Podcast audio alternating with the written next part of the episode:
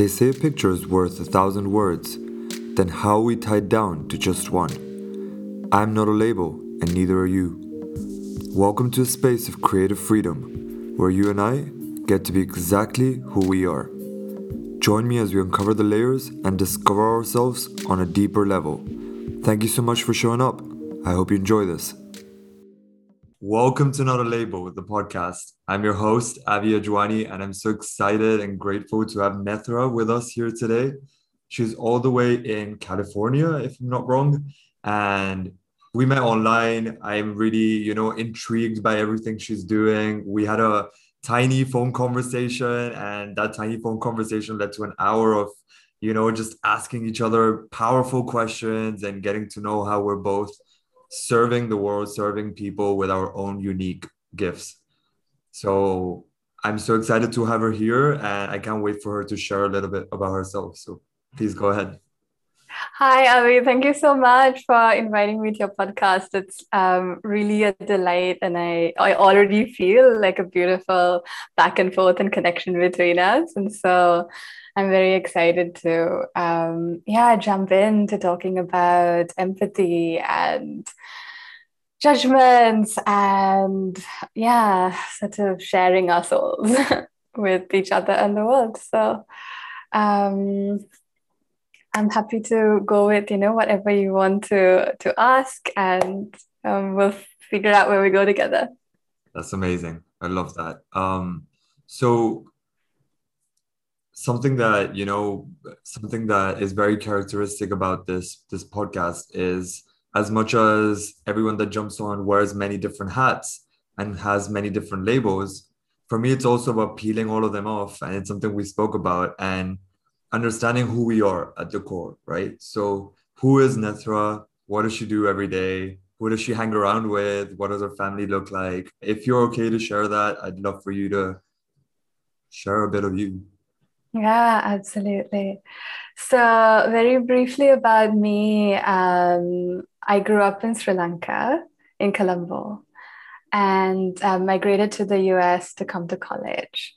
And um, but on a on a more personal note, in terms of maybe I'll share start by sharing what drew me to this work that I do, um, which I think is my life's purpose.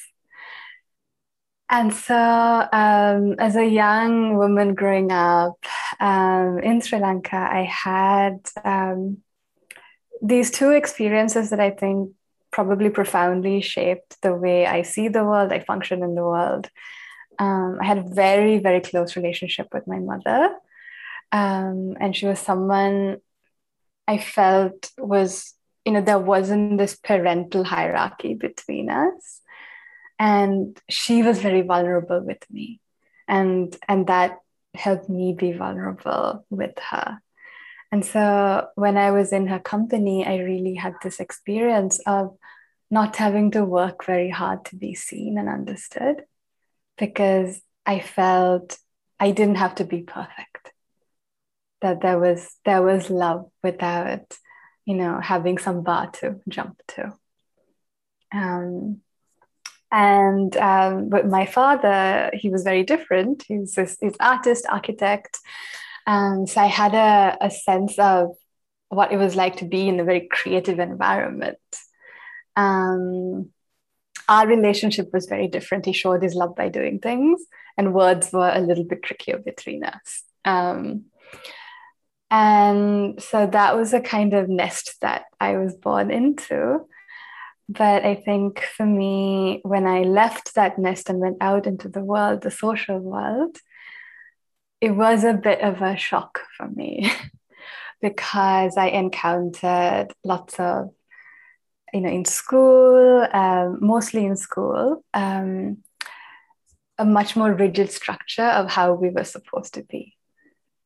So i remember sitting in an assembly hall at like age 12 or something and thinking if i don't go to university in the us or go to harvard nobody will love me right or i'm not going to be good enough unless i unless i get to that place um, and so it always seemed that there were things external to myself that I had to live up to to belong Does that make sense?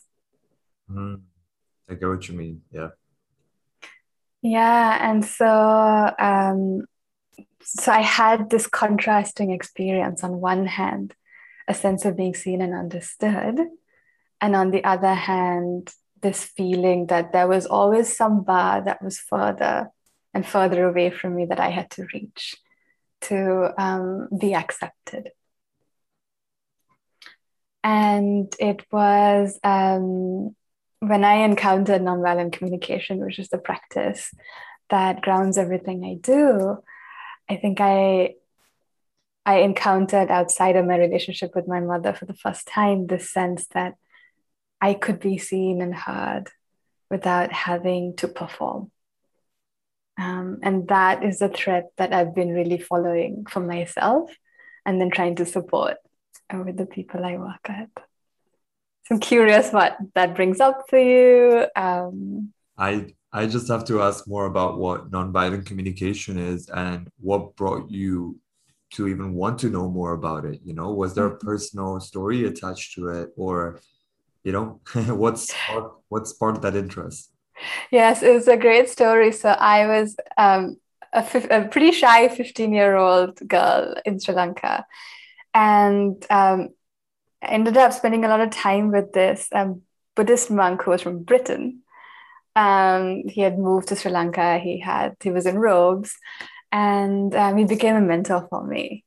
And he gave me three cassette tapes at that time um, of Marshall Rosenberg, who was the person who um, created nonviolent communication. He was a clinical psychologist who then left that field um, to really you know pursue the question of how can we you know how can we connect with people in ways that do not do harm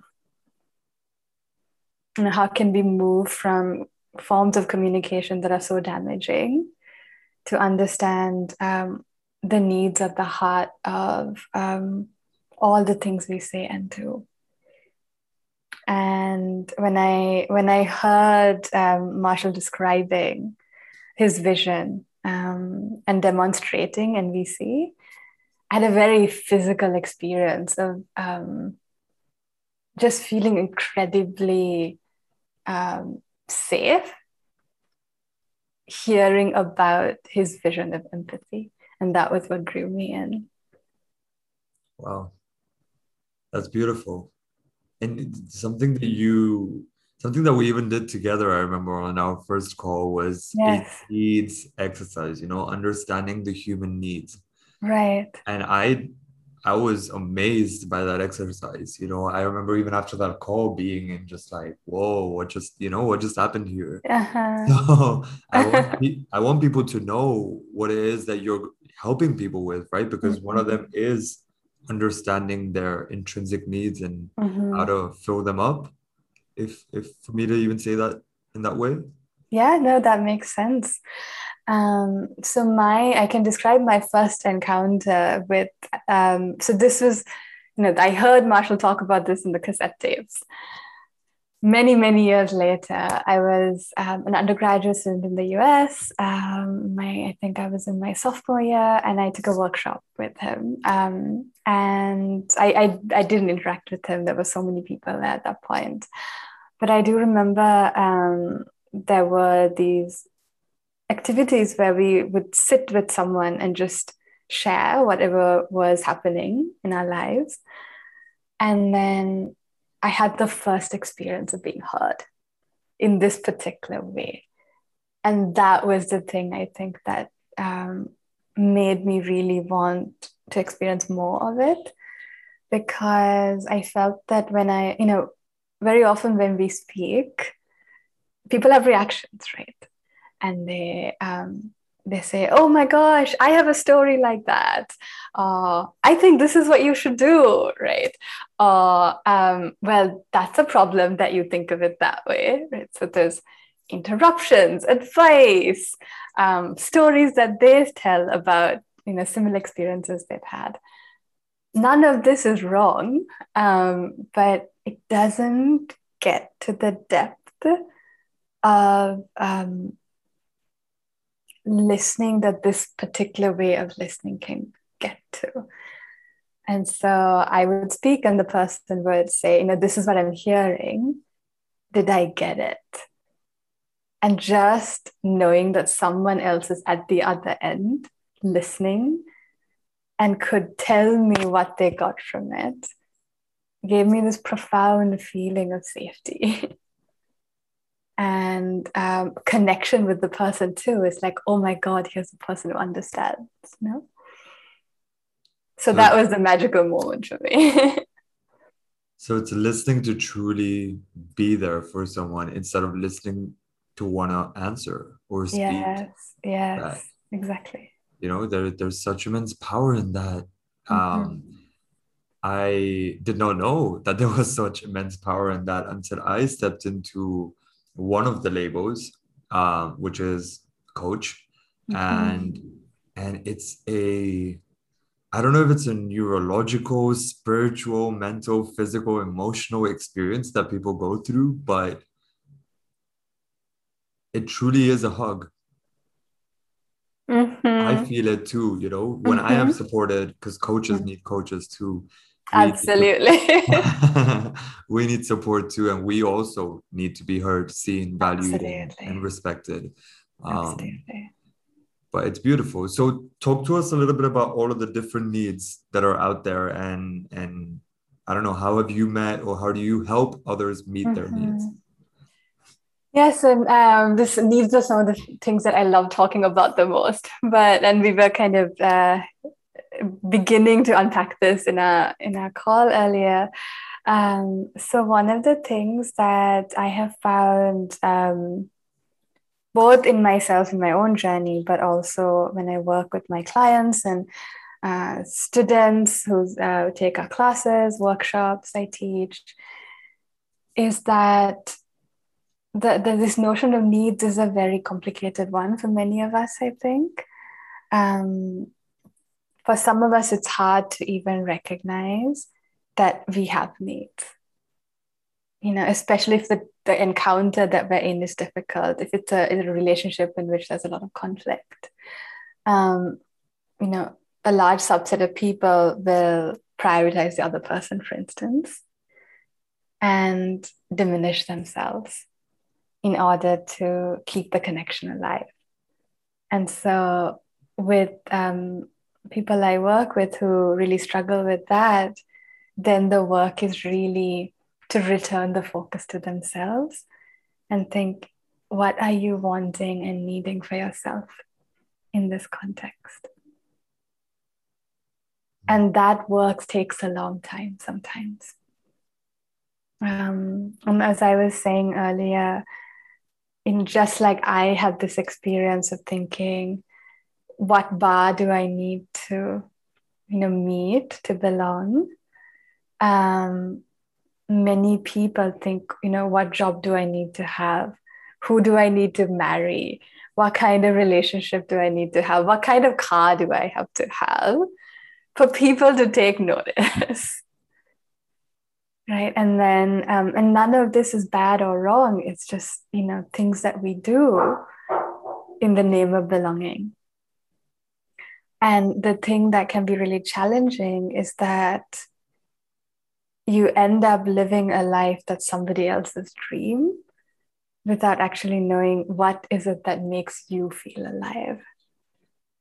And so what I do, I think, is I help people become unalienated from their needs and ask themselves if I put the script aside, who would I want to be? What is the life that will make me deeply happy? And and that's an ongoing question and a process i think. It's so interesting when we ask ourselves these questions and we've never done it before. It feels like wait what? I have a say? Exactly.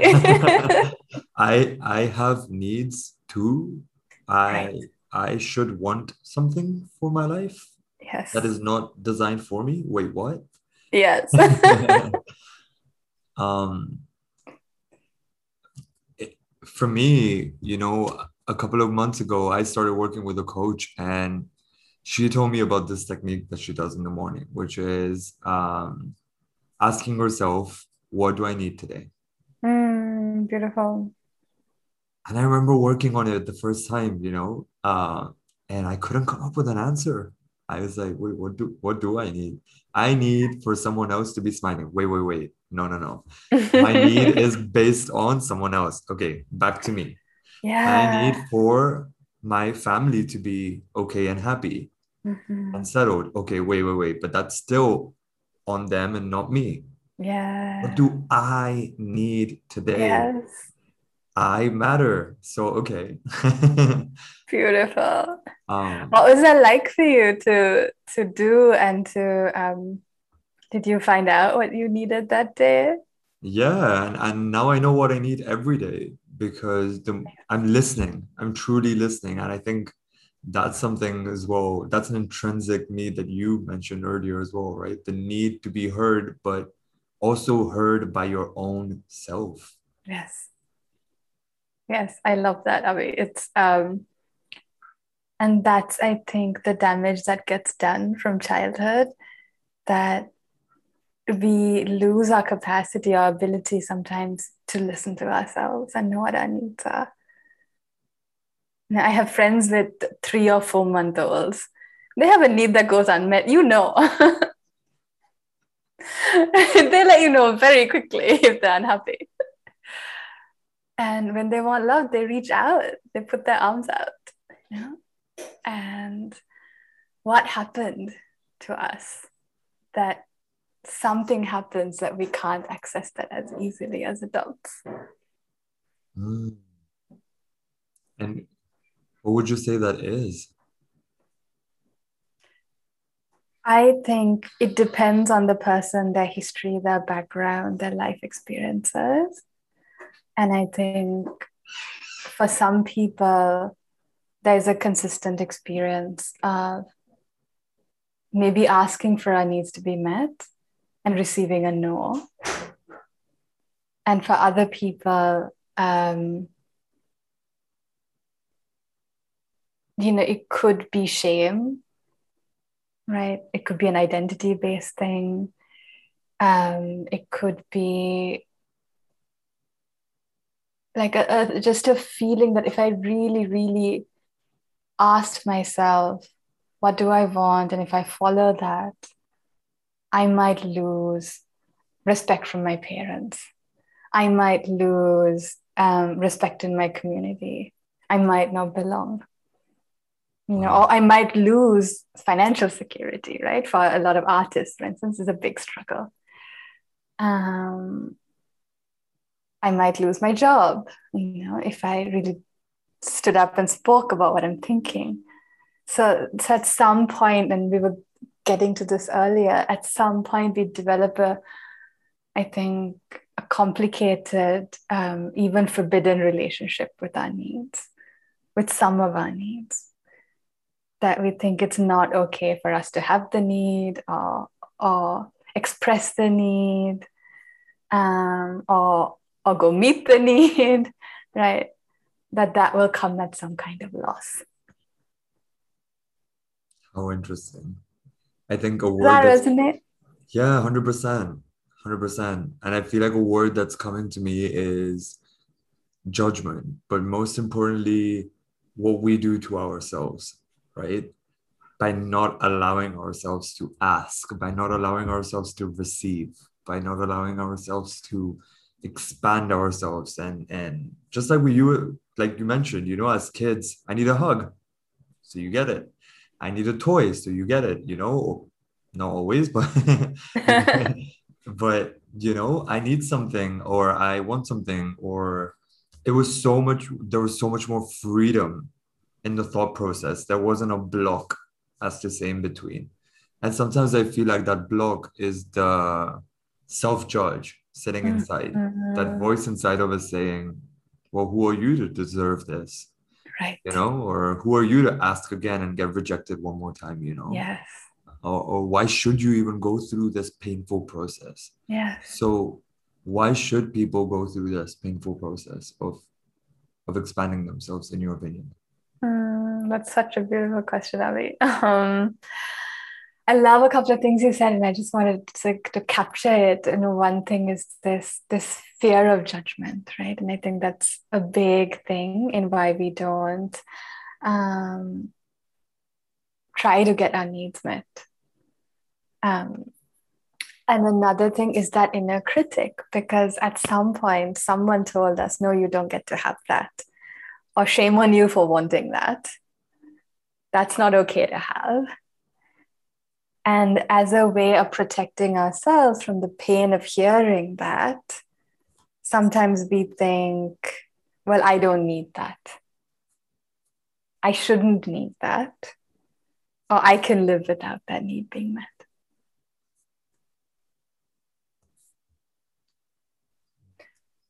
And um, you know, I, I, can give you an example from my teenage years. Uh, I was in Sri Lanka, and um, you know, we were in gender segregated schools, and um, you know, dating was not a thing that was allowed at that time. Um, and so I just told myself, like, I'm just going to be a spiritual person. I don't need boys in my life, right? The young straight woman, but I was like, no, I'm just going to like lock that away and just say, I can do without it. Um, so it's that kind of thing, you know, that um, as a way of, you know, protecting ourselves from consequences, from shame, we deny ourselves of our needs. Um, and so I love, and I, I love your question about why would you want to put yourself you know, through that pain of then opening that box that you've closed. Um, and my answer is the joy of having that need met and the wonder of changing that story that you told yourself that you can't have the things you most want in life. You know, whether it is an artistic practice, whether it's a career that's you know, really where you feel like you are most yourself, whether it's a partnership, whether it's a friendship, you know, whatever it is, that's it's risky and it's very scary. it's also very necessary, don't you feel? For me, it is.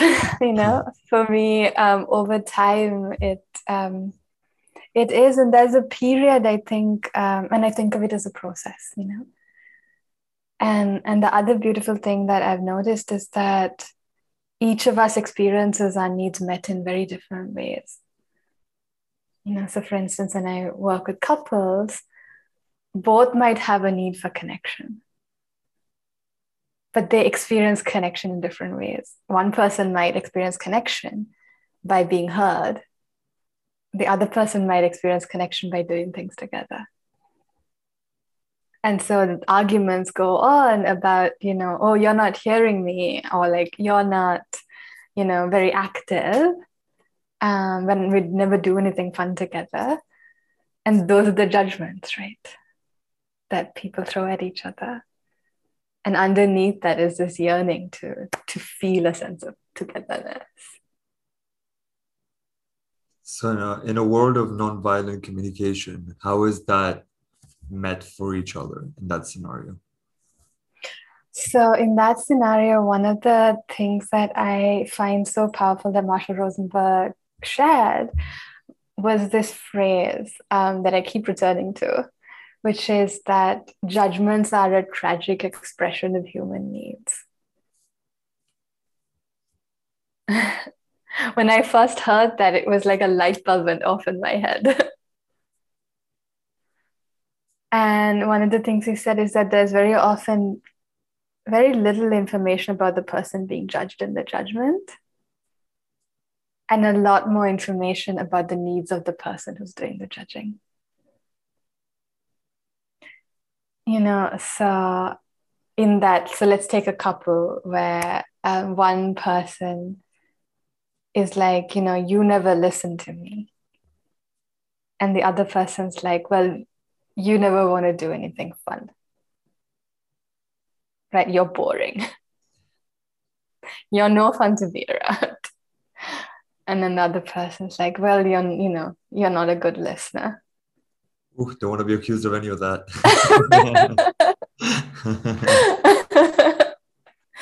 right. Um, and so there's so much pain, right? So much um, pain that happens when these conversations get heated up. And so if we if we roll that back and think, okay, for the person who's saying you're a bad listener to their partner, what do they want? You know, they want to be heard, right? And so, but it's vulnerable to say, I want to be heard. Mm. And if you've had consistent experiences of not being heard, chances are that that's not easy to ask for. the easier thing to do is to tell the person, well, you're a bad listener. I can see that popping up in in scenarios and people and relationships and and uh, even hearing the whole like I'm a bad listener. um, that's interesting. I do you feel like our human needs or sometimes even projections of our life experiences of you know we we see them through into all of our other relationships based on what's happened to us before in our childhood growing up yeah i love that you brought that up and in my experience and i mean I, and this is a daily practice for me you know to change the stories that i've told myself about myself and the world. Like sometimes an hourly practice um, but one of the beautiful things that i've seen is that and this is where the positive thing is like this is where i think i feel very hopeful. I do think that um, how we interpret the things that happen to us very often come from what we've experienced before. And um, this is something that my training as an anthropologist has really helped me. Um, and there's something that uh, we teach in intro to anthro that i I really love, and this is something that you know you normally speak of at a societal level, but I think it applies at different scales. Um, which is this notion of what we see depends on where we're looking from.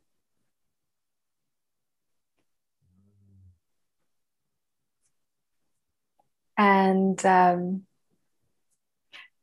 this notion that um, we call in anthropology situated perspectives, that everybody doesn't see the world the same way. There's infinite amounts of differences that shape the lenses of the, the like our viewfinders, right? Um, and so if you think the the metaphor that I I sort of encountered in anthropology that I think really makes a lot of sense to me is if you imagine um, a world map. Right? When we, many of us think of a world map, we see, you know, like um, Russia is on top, right? And we, we have this like, you know, Asia is on this side and the US is on that side, right? And like it's a very ordinary thing. You see a world map, you don't think about it, you pass it, you know, on a wall and then suddenly one day, you see the map turned upside down. We're like, wait, Australia's on top? What's the deal with that? right? And suddenly it's like the world turned upside down. And so one of the things that um, that really surprised me was like, oh my gosh, understanding how someone else sees the world requires us to look at the map in a way that to us seems upside down, but to them seems right side up, right? Wow. And that's this notion that, you know, in a con in any conversation, the reality two people are experiencing are very often not the same because each of them are interpreting that reality based on what they've experienced or their fears, um, but also their capacities. Um, and so this is where I think a process of attunement is really important and a constant checking in of this is what I'm seeing and experiencing and hearing today. Like, what are you seeing and hearing and experiencing? so I'm very curious what's coming up for you. When you spoke about the map, I feel like my world just moved around completely. you know, the way that even a map is placed sometimes can make us feel like, I don't know, politically, some people are superior to us mm-hmm. and there's like more power on the top of the map and less power at the bottom of the map. Not saying yes. that that's the case.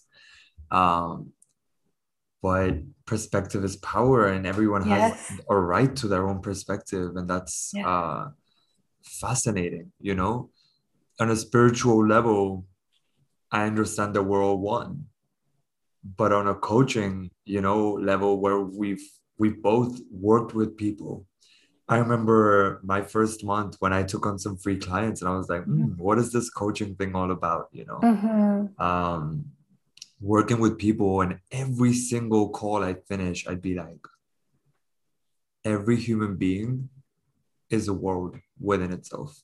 Mm, so beautiful. Because there's all the ingredients that construct them and their fears mm-hmm. and their mm-hmm. doubts and what takes them and what makes them happy and what doesn't. And it's so yeah. unique to them. Right. So, yes, I can relate, but I can't at the same time. Mm. So let me hear you out.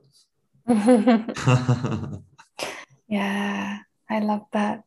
And I think, I mean, what I'm getting from what you're saying is also that there's ongoing curiosity, right?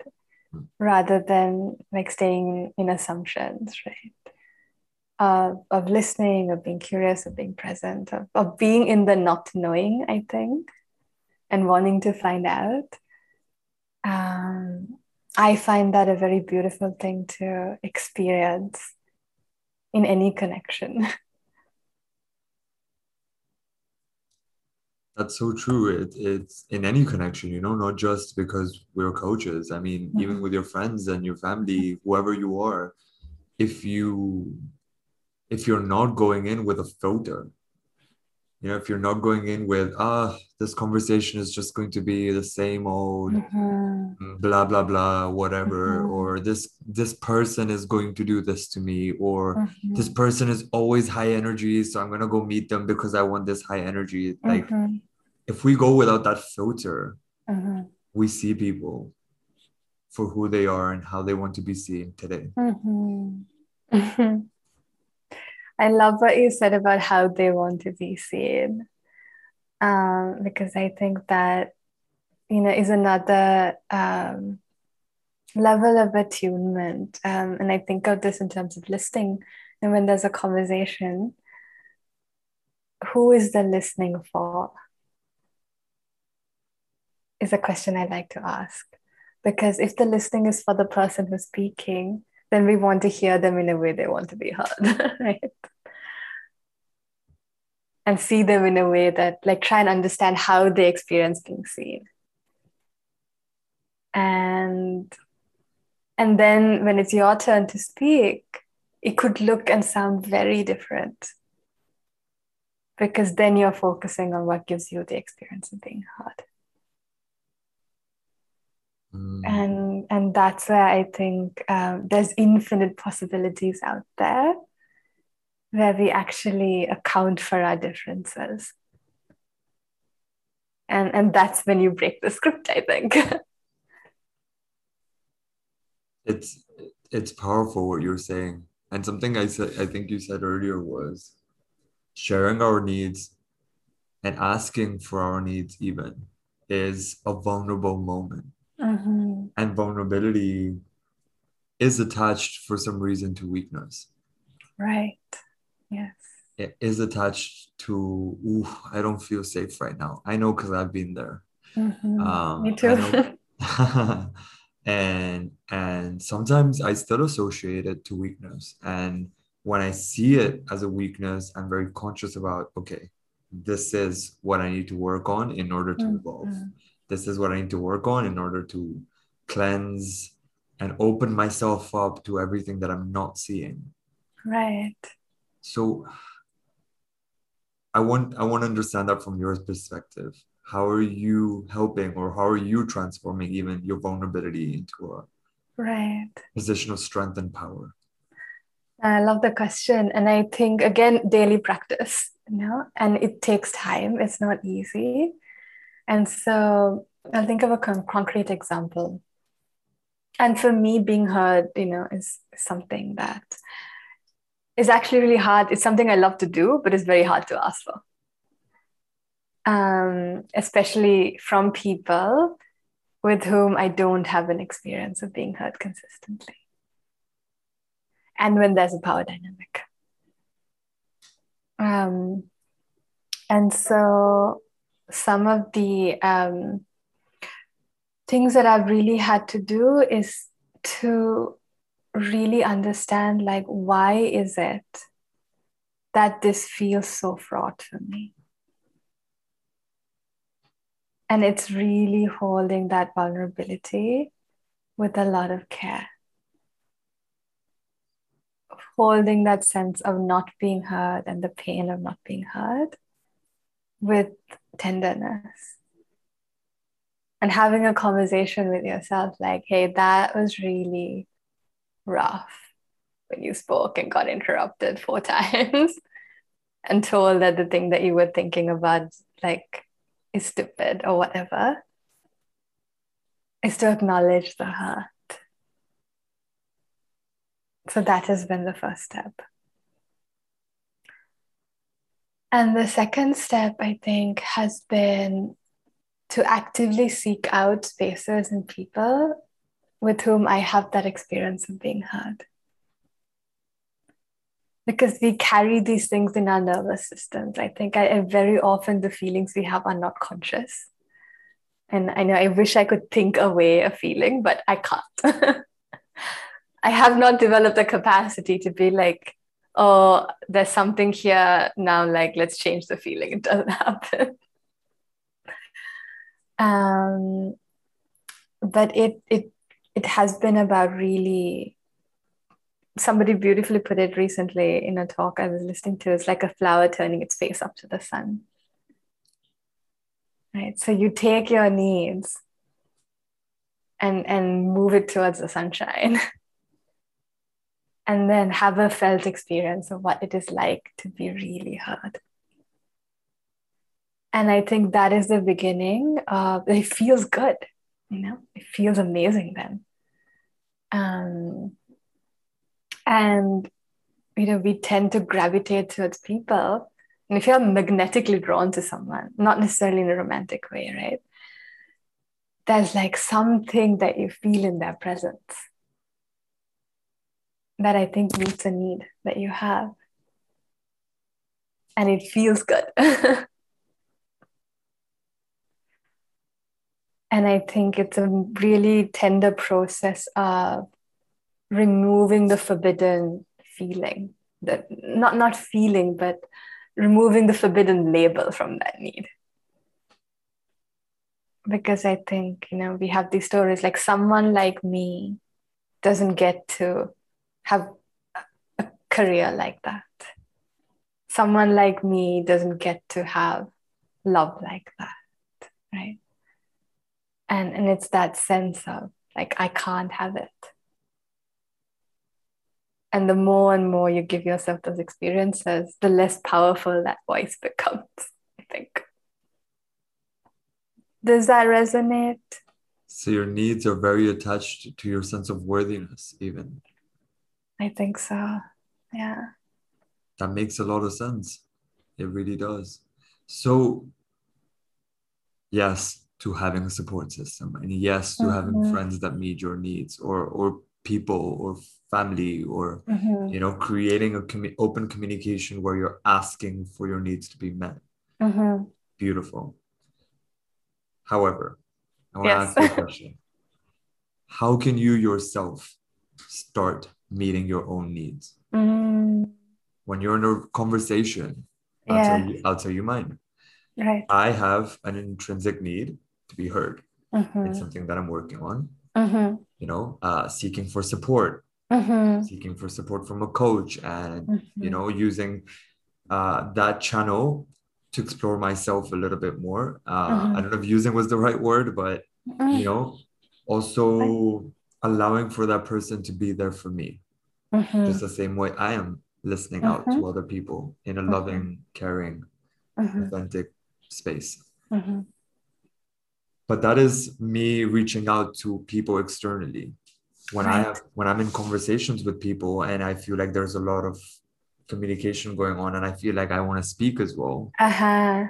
there's a voice in me that says it's okay you can hear out and learn Yeah. it's beautiful to learn but there's the- Right. also the other voice in me that says but i really want to speak Yes. and i really need to be heard Yes.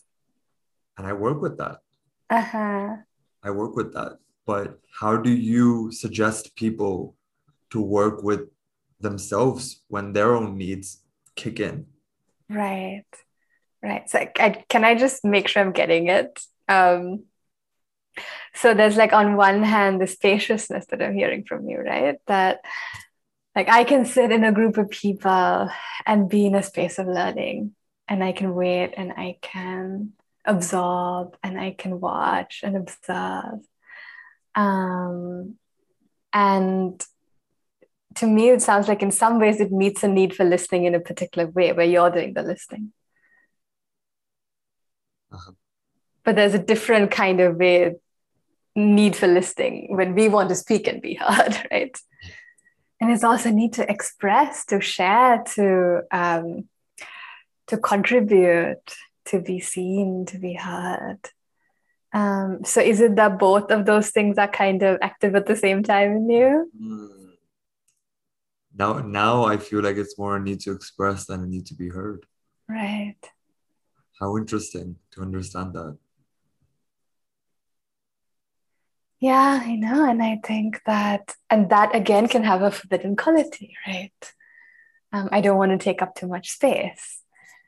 I don't want um, to talk more than people want to hear. I don't want to overwhelm everyone. Yeah.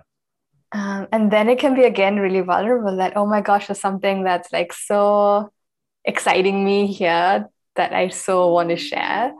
Like, are you cool with me sharing?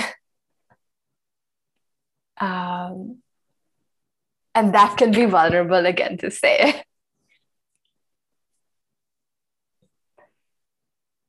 and um, but I think it's about giving ourselves permission to know that if there's something that matters to us and we want to say it, someone somewhere is going to want to hear it.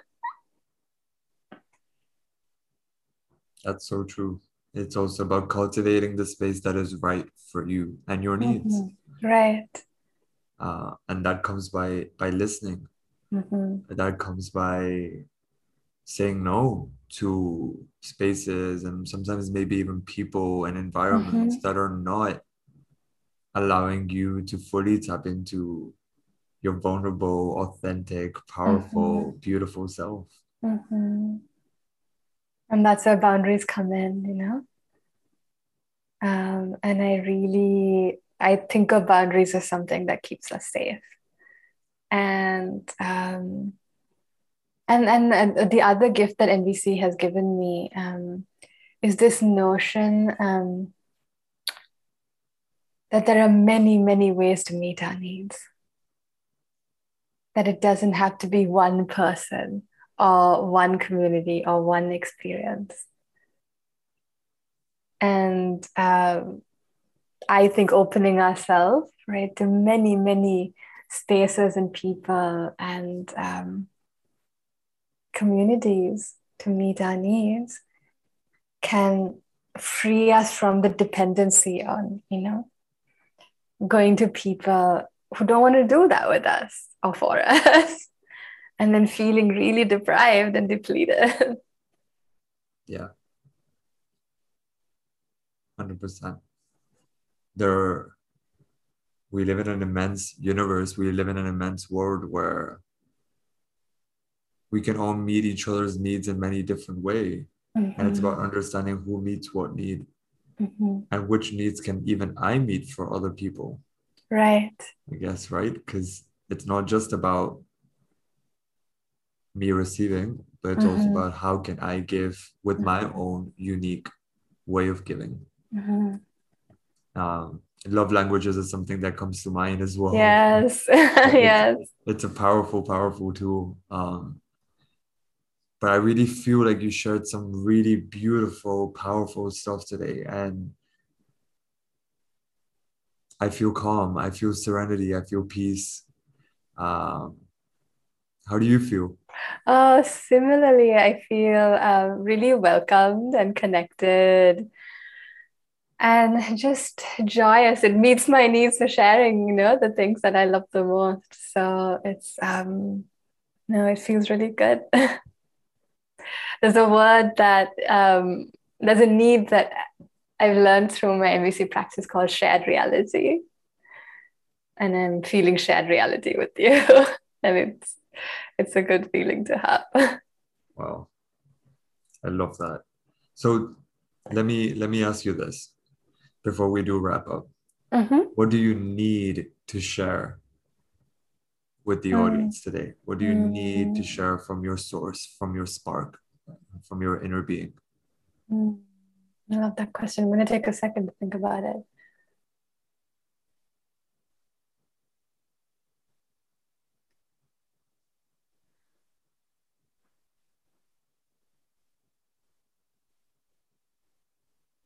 I think the thing I would want to share um, is I want each person who listens to this to think about something that they so want in their life that they don't have right now. It could be a yearning for love, it could be a yearning for being heard, it could be a yearning for expression. And I would love for everyone to just close their eyes for one minute and just think about if you can remember a moment in which you experienced having that. Or if you can't remember a moment, imagine what it would be like to have that in just the way that works for you. And to really allow that feeling to just spread through your body, to soak it in. And in that soaking in, to just give yourself the feeling of this is what it is like to feel that need met. you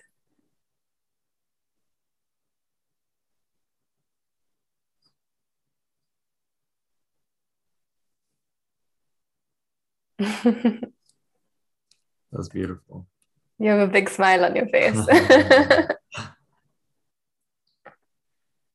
I feel like one of my my deepest needs were met last weekend, and um, Mm.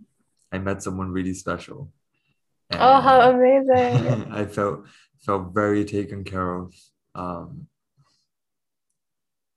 and that smile is for him. And I just uh, I hope everyone that listens today did that exercise because she just guided it with so much peace. I feel like I just went into a meditative uh, state. To be honest, I feel like this entire conversation has been a meditative state for me. Mm. Um, and I really appreciate your time. I really appreciate your message. And I can't wait to hear more about you. Mm.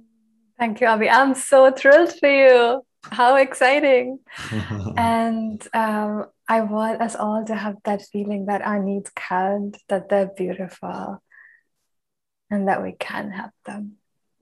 So, but thank you, Avi, so much for inviting me and for holding the space with so much warmth and presence. Um, it's been such a delight. Thank you for tuning in to Not a Label. If you enjoyed this podcast episode, please make sure to share it with your loved ones, your friends, your family, and anyone out there that might need to hear this. Thank you for being a part of this community. Make sure to share this on Instagram, Facebook, and Twitter, and any other platform that can help us make a greater impact together. Take care. Have a blessed day ahead.